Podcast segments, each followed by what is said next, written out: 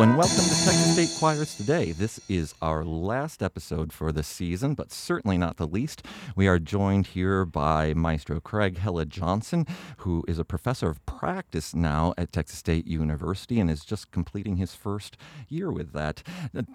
Craig Hella Johnson, welcome to the show. Thank you so much. I'm so happy to be here with you. Thank you. Since most of our listeners are undergraduates, I always like to start the interview out by asking you about your undergraduate experience and what that was like, and you know what you went through that in your time. Where did you do your undergraduate study? Mm-hmm.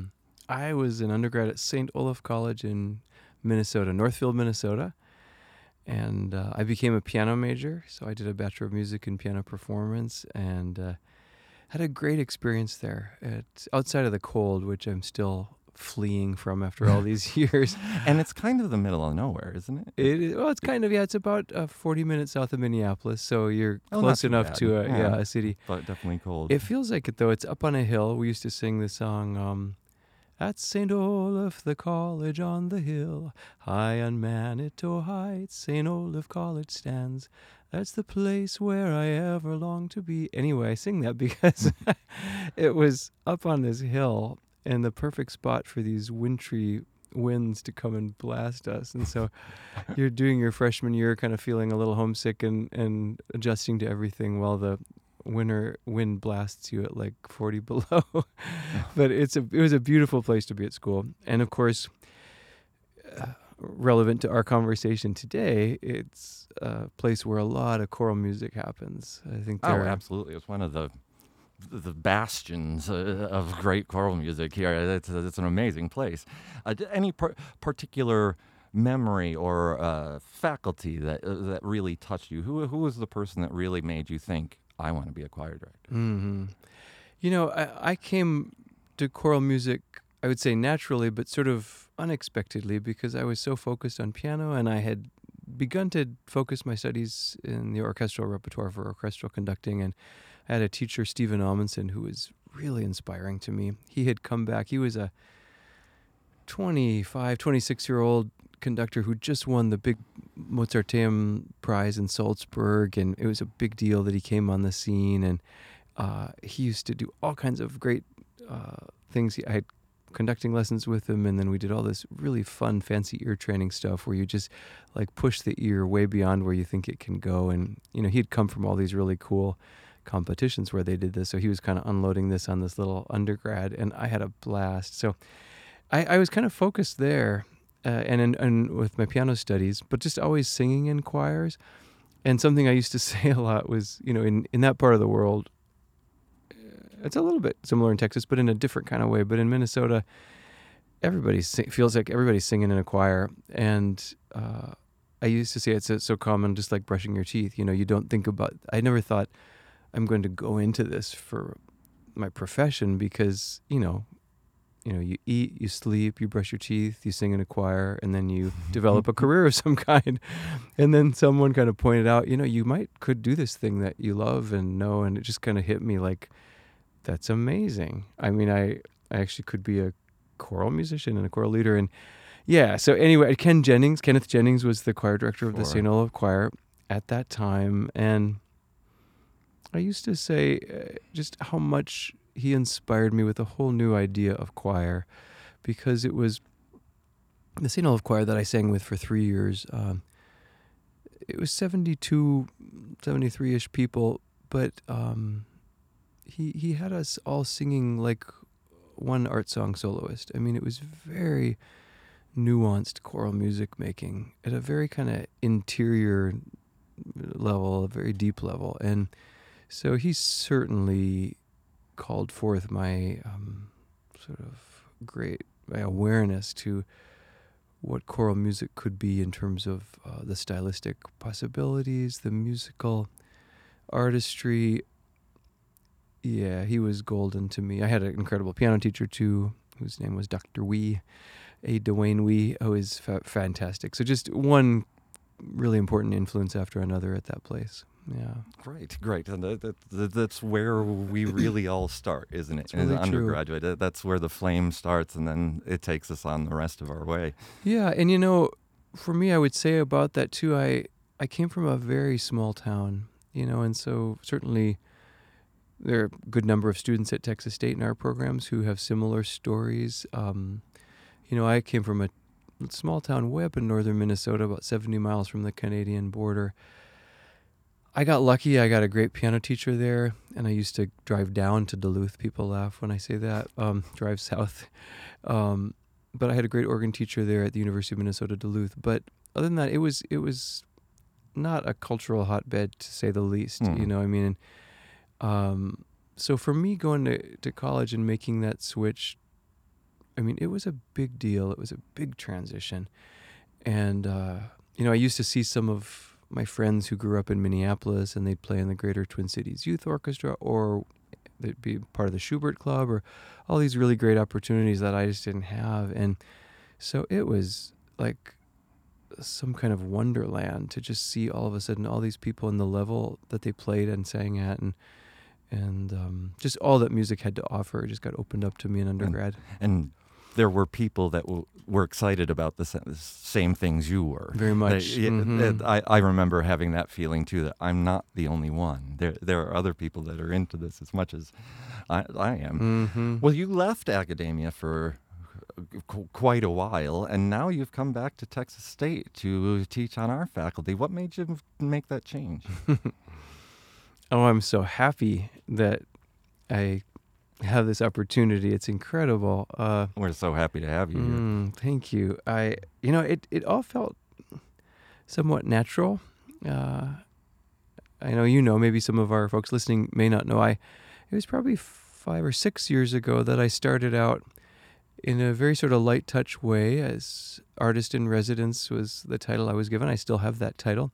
And even though I'm doing a lot more now, and I used to just come in maybe 4 times a semester that first year, mm-hmm. and just could be kind of touch points. And then I think the next year it became 6, and then maybe a year after that 8. And then I think a year following, I was teaching a seminar for the conducting students. So it's kind of grown little by little, but, you know, I go way back with the very wonderful director of our choral program, mm-hmm. Dr. Joey Martin. Right. And back in the day, when I was the director of choral activities at the University of Texas, and he was a doctoral student, I had left to go to become the director of Chanticleer. But the university actually made it possible. They sort of kept it as a sabbatical. They probably knew something that I didn't know, that I was actually going to come back. So they left this open as a sabbatical thing. And while I was away in San Francisco with Chanticleer, I had asked Joey Martin if he could take the top ensemble there and do some of the facilitating of some other aspects of the program. And so anyway, we go way back. It was a joy to have that place in his life years ago. But then as he's developed this wonderful program and brought you in, which was such an exciting time, and built this wonderful program, of course, and boasts so many beautiful aspects with Dr. Brinkmeyer and Professor Ahmet and all the great students. So it just felt so attractive when there seemed to be this opportunity just to offer a little something, and then maybe a little something more. And so the opportunity came, I think, was one thing. And it just seemed like there were a lot of green lights all the way, that all of you made me feel so welcomed. I had always had the idea, however, when I left University of Texas, because I'd been there 11 years, and I really loved it. And it was a big deal to leave and to go full-time with Conspirare. That I left my tenured position, and my parents thought, what in the world are you doing? You know, this is not a good thing, to go diving into the nonprofit world. But I just always felt like I'd started teaching when I was so young. I was 25 when I started teaching, and I had doctoral students at that time. And it was a great experience, but I always had the feeling like I'd like to go out and just do this craft for a while, really learn it. More deeply, learn it better, become a better conductor and a better interpreter, and then come back when I felt like I had more to offer, and maybe more to say, And so it felt just beautiful, the timing of all this, and now to be, you know, a professor of practice and having actual conducting students and actual classes. It's in addition to the universities being extraordinary to sort of have me keep a good foot and a half in the work I've been doing, sort of as an artist at large. Mm-hmm. So it's just been a great joy, and yeah, so happy to be here with this choral family, which I think is one of the most special in the country. You've just started this semester doing a new class that you call Sound Lab. Tell us a little bit about that. I'm not sure I know exactly what you're doing in that. Sound Lab has been a delight. We are in the first semester, and I think we're going to offer at least once a year, maybe twice a year. It's a good number of things, and on any given day you could ask me and I could tell you something else. But the one idea for this was that we have a place in the music school that's a place where we could really not only practice improvisation and, you know, what is it to actually feel free enough to make sort of free expression in the way we call improvisation. And when you say improvisation, you're not sticking primarily to jazz. That's what we usually think of improvisation. You're just talking about making sound in some spontaneous way. Exactly. Yeah, it's a very broad spectrum approach. And we also not only make the sounds, but we really talk about what it is to be a sound creator. And this is, of course, applicable whether one is, in quotes, improvising or not. So it's very easy to apply all the things we discuss in there to just all aspects for performers and for teachers and for musicologists and composers. But we talk in there philosophically about what is it to be a creator of sound or to be a conduit for sound in the sense of conductors, or, and what cultural role do we play? What inhibits us from our fullest capacity as artists and as creators to really be willing to look at those fears and those things that cause our defense walls to come up and sort of all of a sudden think we need to protect ourselves, which of course is deadly to us as musicians because this is such a relational art. And it's so powerful. Yeah. It really, and anyone who's not a performer might not understand that, but it's overwhelming at times. It is overwhelming. And it's also so incredibly common, you know, as one of the things that it's really a forum. Sound Lab is a forum. We're often sitting in a circle and discussing just as we are. But I think when people start to share their stories, everybody else gets to hear like, wow, that's my common experience too. That's my experience. And by so doing, we get an opportunity to say, is there the possibility that we could soften and melt away these defenses, you know, so that we can really have a more open field with one another as musicians.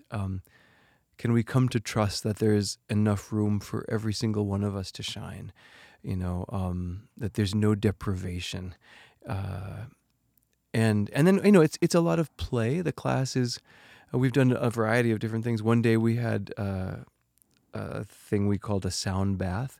And we had what does he call himself? Well, for this interview, we'll call him a sound bath facilitator. But he, Duff Stoneson, who does an extraordinary work, he plays many instruments. He brought in his didgeridoo, and he has percussion instruments. He has more limbs and appendages than I think most of us do because he can handle playing 3 or 4 of them at once.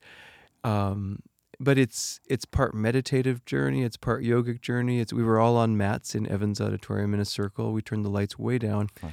And then we had about an hour or so to just bathe in the various sounds that he created and feel them in our bodies. And so that was kind of one of our outings. And it's in a way like my underneath it all is sort of a desire for this class to support each person there just waking up and being as fully kind of woke as musicians as possible, fully present to what they're doing and to kind of understand and listen to what it is their authentic expression is and to really own that and claim that, find courage to express from that place. So that's a little bit about Sound Lab. It's been a delight. Our first group, the other day I called them the artist group because it was our first semester. They could not be a better collection of musicians and souls. I mean, they've been just so willing and so brave and open.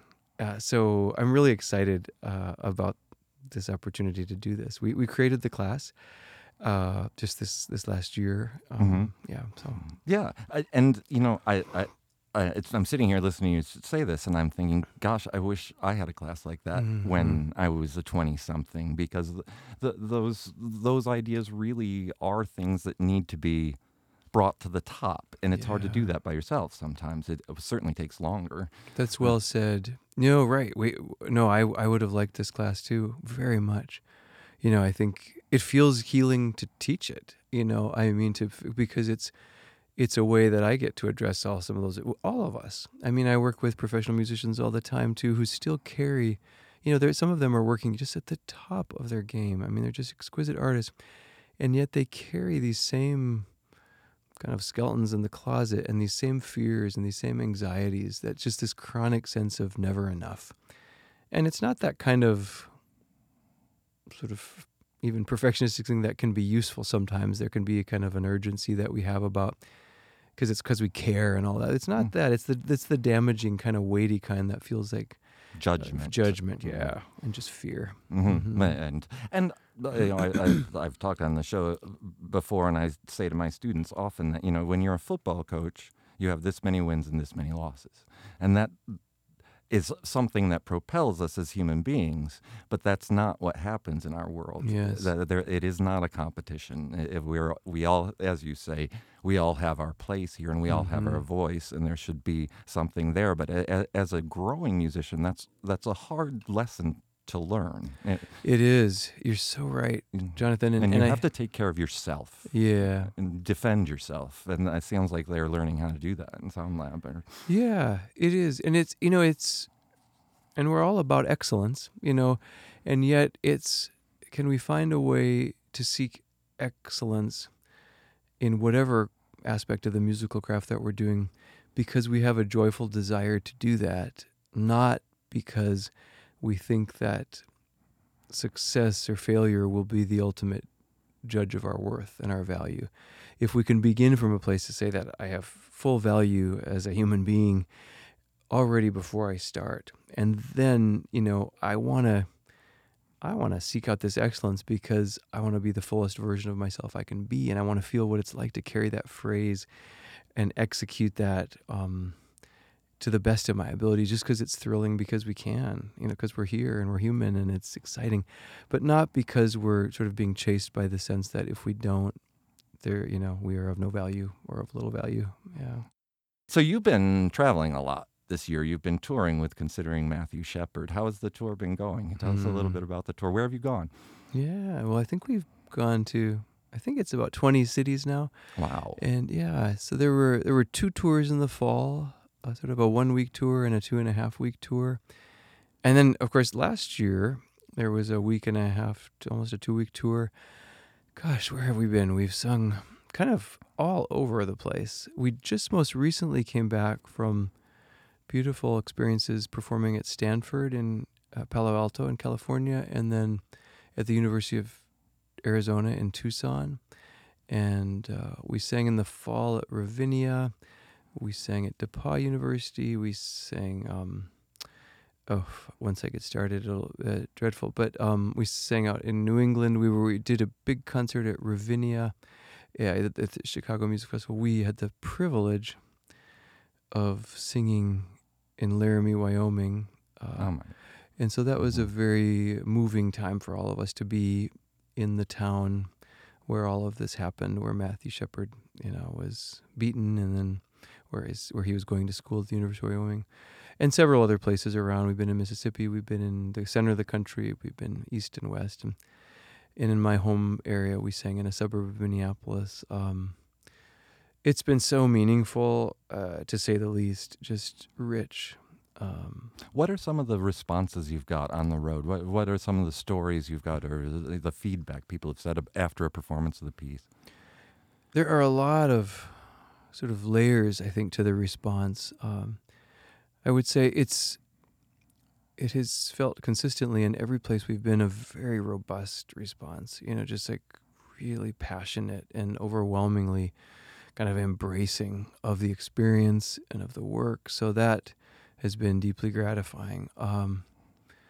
I would say then, after that initial kind of headline too, that there are lots of doors through which you can kind of enter the piece Considering Matthew Shepard. I mean, certainly I meet musicians who are just intrigued about a new oratorio and who, mm-hmm. like me, really love this arc of sort of longer storytelling that we do in choral music, and that there are oratorios being written. And so I think we meet people just purely on musical and poetic levels.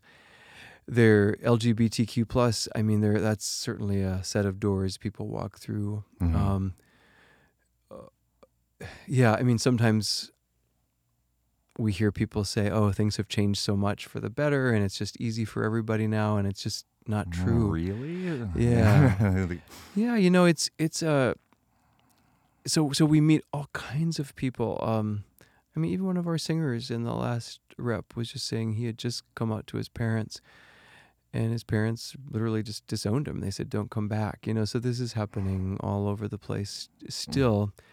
And of course, hate crimes have been spiking in the last 2.5 years, like in alarming rates. And so we're sort of singing this piece into this culture that is really struggling right now with so much more hateful language being thrown about, and mm-hmm. in the highest levels, as we know.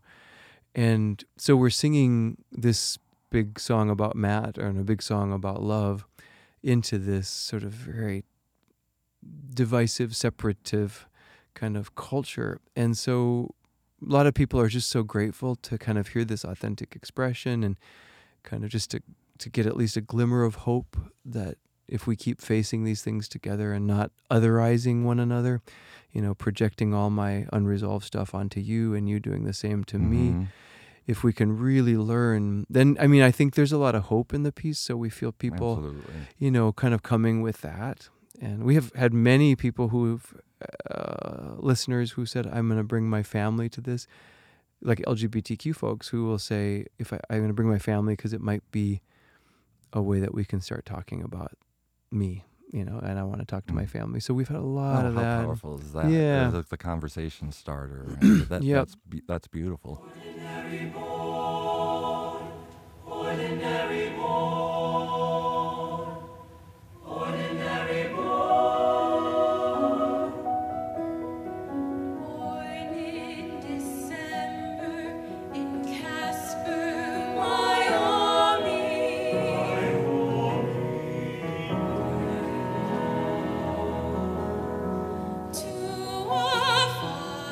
Between composing this piece and then performing it so much, it must feel a bit like Matthew. Mm-hmm. How has Matthew affected your life?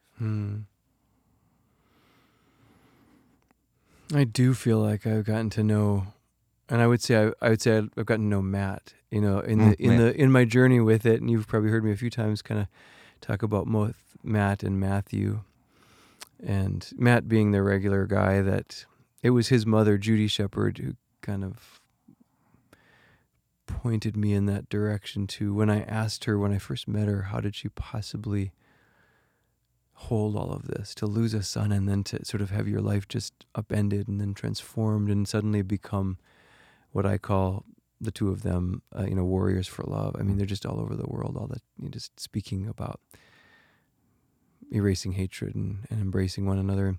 So I asked her, I said, "How do you do all this? It's just, in this incredible loss." And she said, "We lost our son, Matt." She said, "The world knows Matthew, and that's who you speak about and sing about most often." But so there was a sense of there's a public Matthew and a private Matt. Mm-hmm. We grieve Matt every day. We sort of do the work of Matthew, the spirit that goes out there. So I feel like I've gotten to know Matthew certainly too, but I mean, there are times when I felt like I heard his voice in the process, the time when he said, "Craig, don't leave me at the fence. That's not where the story ends," and it felt like this imperative, like I want to honor that. And And then I think for me personally, too, it was, I didn't realize, Jonathan, just how, in a way, personal this all was. I mean, it called to me to do something in 1998 when Matt died. And I always felt like I wanted to do something. But when I finally, out in 2012, decided I got to do this, it's not going to stop hunting me, knocking on my door, I didn't realize how important it was a journey for me in terms of just my own personal healing. Mm-hmm. I'm a gay man, and I feel very grateful for my entire life journey. Just like I think each of us sort of is invited to say, just like, this is my life, you know, with all the challenges and all of the ups and the downs, but I wouldn't change it. Anything right now if I'd go back, and yet there was a whole lot of painful stuff to come through. You know, I think many of us gay folks, certainly from my generation, lived with a constant fear of violence, you know, and so I think kind of going through this and sort of somehow I grabbed a hold of this story, or I think it grabbed a hold of me.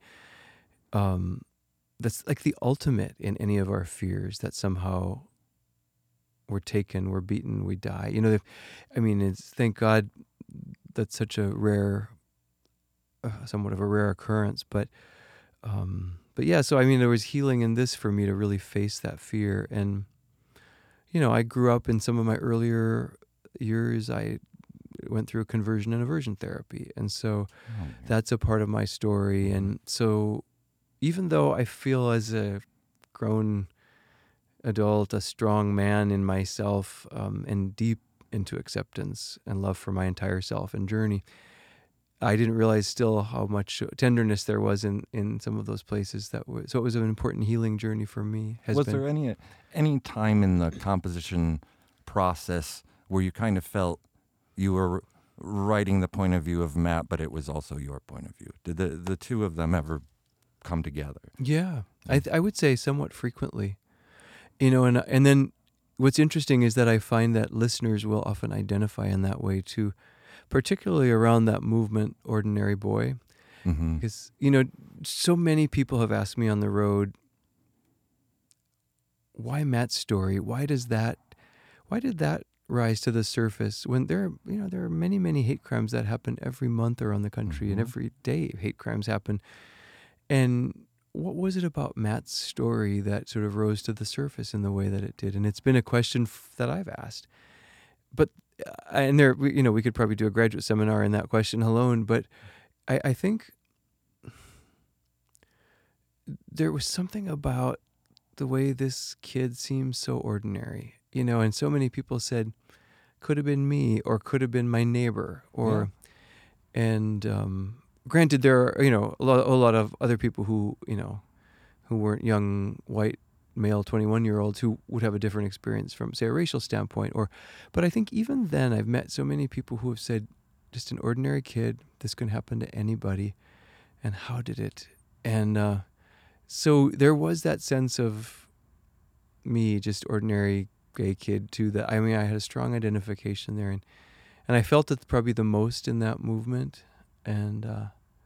And then also in a movement, the tenor aria In Need of Breath, which is for me in the piece a moment when Matt actually becomes Matthew and becomes sort of more spirit and story than he does just individual history.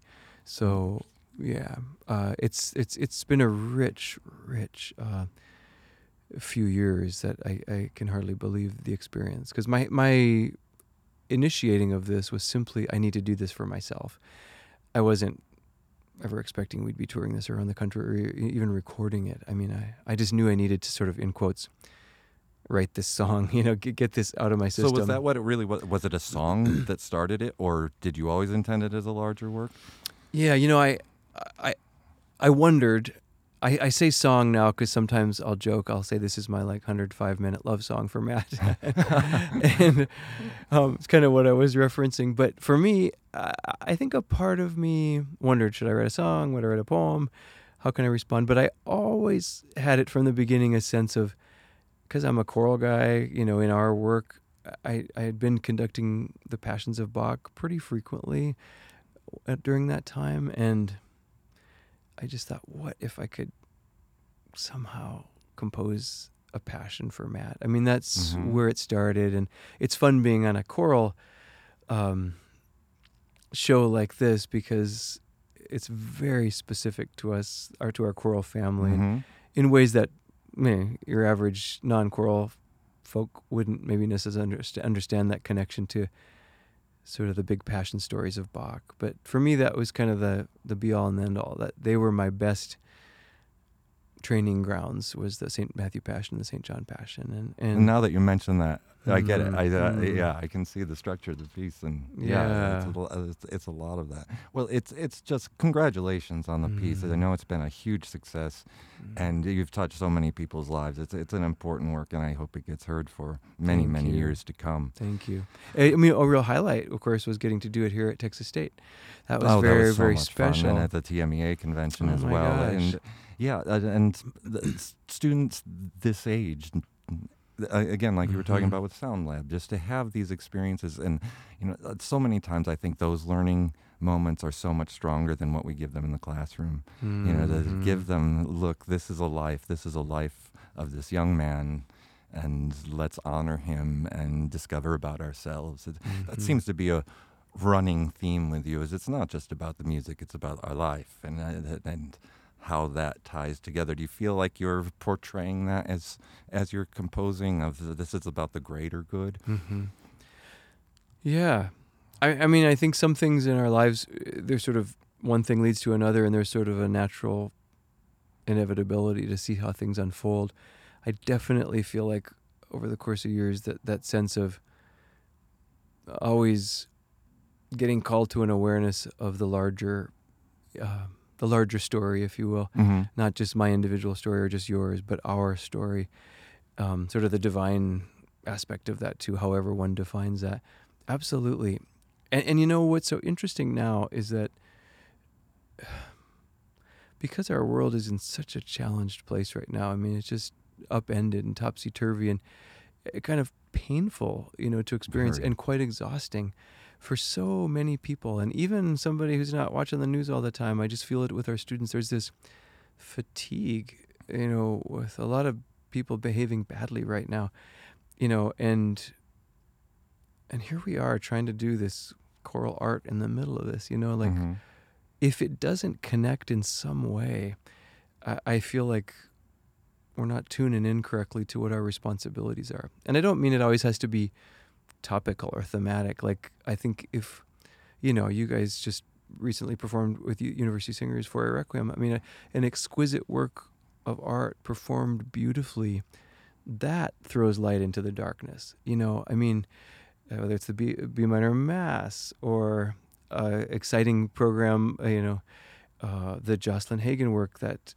the Leonardo notebooks that were just performed recently. All of these things are kind of bright light moments, but I think that somehow as artists we are bringing a self-awareness that maybe we were never just this, we were never just entertainment, of course, but I mean now more than ever we carry responsibility with this art that we create, and you know, to help people remember our fullness, our aliveness, what it is to really care and respect for one another. What are some next projects you have coming up? Yeah. Probably a lot. Yeah. There's always you're always beautiful busy. Future things. No, I mean, we're lucky to be in this work where there's always another piece to be discovered or to be, you know, explored. Yeah, I mean, we're coming up Consperari, I will say, because there's lots of we's here in our lives here together. But Consperari is going to be performing and recording a work in the fall, which is a work we commissioned a few years ago with Texas Performing Arts, but it's called How Little You Are. And it's the composer is Nico Muhly, a fabulous composer, of course. And when I first proposed this project, the idea was for kind of antiphonal choirs, if you will, you know, and I said, could we have the idea of a kind of guitar choir and a vocal choir. And anyway, that all morphed eventually into what is now a piece for three guitar quartets and choir. And it's a super cool piece. I love it. And we're going to record it. I've never heard anything like that before. I look forward to that. Yeah, it's pretty special. I can't wait to share it. And we're recording it with the Los Angeles Guitar Quartet. We will perform it with three quartets live, and this will be late October, early November. And then we're going to record it just with the Los Angeles Guitar Quartet to doing all three parts. So we'll overdub two parts. So that's coming up. We're excited about it. We'll be releasing... And this is a premiere? It was a premiere in, 2015. 2015 we premiered it, and I've always wanted to come back to it and get it recorded. Yeah. So, and then we're going to release in August Consbury's new CD of choral music of Jake Renestead. We're looking forward to letting that out in the world. Just finished the editing last week and sort of finally sent it off. Said, nope, I'm done. And so it's going to drop in August? It is. And that'll be on the Delos label. Mm-hmm. Well, every episode that we have with one of our faculty, I end with a section called the Spot Check. And I have a list of questions here from our undergraduate students. I ask them, whatever you want to ask Dr. Johnson, let me know. So we've pulled a few of them, and let me hit you with one here. This is great. What is your most memorable mistake in a concert? Oh, man. I'll tell you mine. Okay, good. Thank you. So I was in Brooklyn. I was conducting Mozart Requiem, and we were at a church, and it was pouring rain outside. And in New York, there's never a place to park. So I got dropped off at the church, and I went in. I was doing what I needed to do, and it came time for the concert to start. The place is packed. I stand up on the podium, and my phone rings, and it's Danton telling me that he found a place to park. So I'm great. Like ready for a downbeat, and ring, ring, ring. Yeah, so that's mine. That's nice. For sure, yeah. That's really good. That was one of my prouder moments. Well, you helped me remember one. I mean, whether... I'm sure now that the rest of this afternoon, I'll be flooded with remembrances of mistakes. Don't take you down this road. Is sort of just a weird moment, and I don't know how much mistake or just weirdness, but there was a group in Minneapolis called the Metropolitan Symphony Orchestra, and they did this. It was a really fine orchestra, and they did a summer series of outdoor concerts. I was really young and didn't have a lot of experience, and their conductor had fallen ill, and so they called me. They found their way to me somehow, and said, could you just come later this afternoon? One of the things we're doing is Beethoven Symphony No. 8. And I was, at that point, you're craving experience. I'm like, I'm just going to say yes. Because I had like 1.5 hours to prepare, oh, wow. And so it was kind of terrifying. And I remember it was really windy, and outdoor and all this put together. And I studied quickly and long enough, which can't really be called studying when it's for 45 minutes, but I reminded myself and learned enough about that first movement that all I really need once we're going with the Allegro of the Eighth Symphony is that there's a fermata, and that's really where I'm essential. The rest of it, I think these players can survive, but I sort of was feeling confident I knew it, but I wasn't totally sure, and right around when I was in kind of major concern mode during the concert, and the music's going in this pavilion, and the wind just came and blew my pages. It was this old score from the conductor who is using. They were detached, and so about 4 or 5 pages just went flying into the cello section, like between the cello and the violi. And I thought, I need that page. So I go walking off the podium. Is that the one with the fermata? Yes. Yes, exactly. Because, it's coming up really soon here. And so I just walked into that little small sort of quasi aisle between the cellos and the viola. And I got my sheets and I put it back just before the fermata. That's a good story. Yeah, so that was a moment. Yeah. And they just kept on going. They were fine. Yeah. That is a good story. Oh, here's something a little bit different. Do you still get pre-show jitters, and how do you deal with them? I do. I was just talking about this with a student the other day. I get that energy that's a pre-show jitter almost always. And thank goodness it, you know, over time it does become more of a manageable thing. But I think one of the ways that I deal with it too is to start thinking about the audience and thinking about what we're about to do here is for them. When I take the focus off of myself, I can start breathing more, and I think about what am I going to be doing in this next half hour, 45 minutes that can serve that other human being, that can inspire them, that can make them smile or feel something in the depth of their hearts or laugh, be affected in some way. So that really helps me a lot, is just to take that focus off of myself, because it can become a really dark and narrow hole we walk into. I really love that. I think that's really well said. And yeah, when it stops being about you, mm-hmm. then it's just excitement. Exactly. And then all of a sudden we translate it, it's just energy. You mm-hmm. know, and I think another thing that's really so good for all of us, but when we stop resisting it, we think somehow we have to conquer that fear, like get on top of it and squelch it. You know, it's just energy. So we think about how can we channel it? Let's channel it into this performance and meet it, you know, and kind of think of myself as becoming more porous, like that energy is just moving through me rather than it's attacking me. Mm-hmm. Mm-hmm. Here's one more. Yeah. What's the best piece of advice you've been given?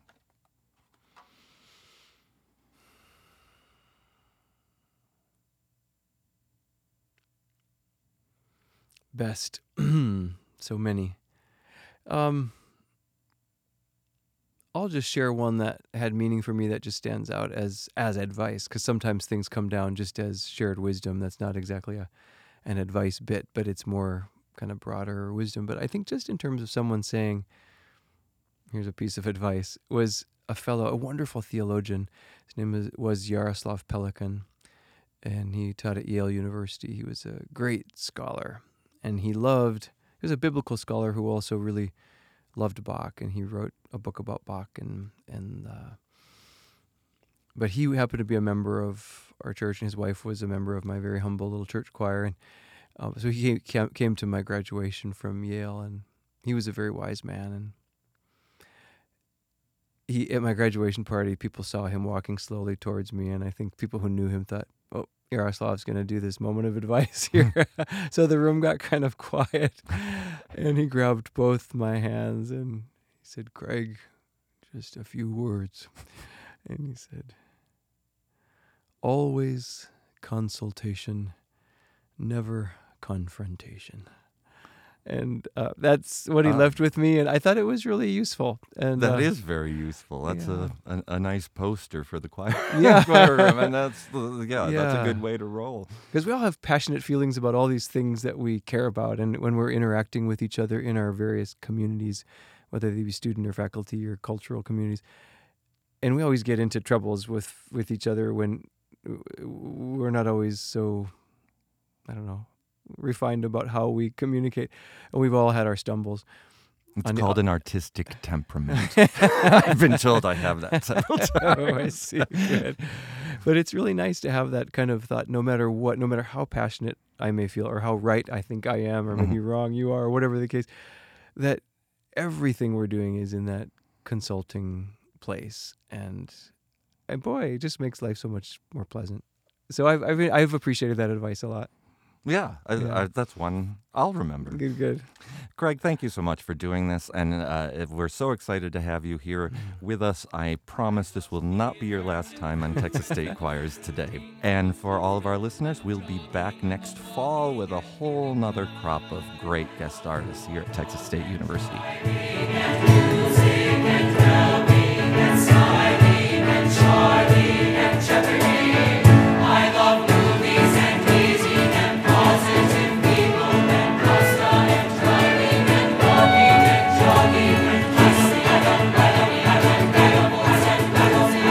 This has been Texas State Choirs Today. Thank you for listening. Our recording engineer is Ian Flores. Our producer is Francis Nieves. And Mark Erickson is our recording consultant. This has been recorded at the historic Fire Station Studio in San Marcos, Texas. If you like our program, take a moment and rate us on iTunes. It really helps us grow our audience. I'm your host, Jonathan Babcock. Thank you for listening, and keep singing.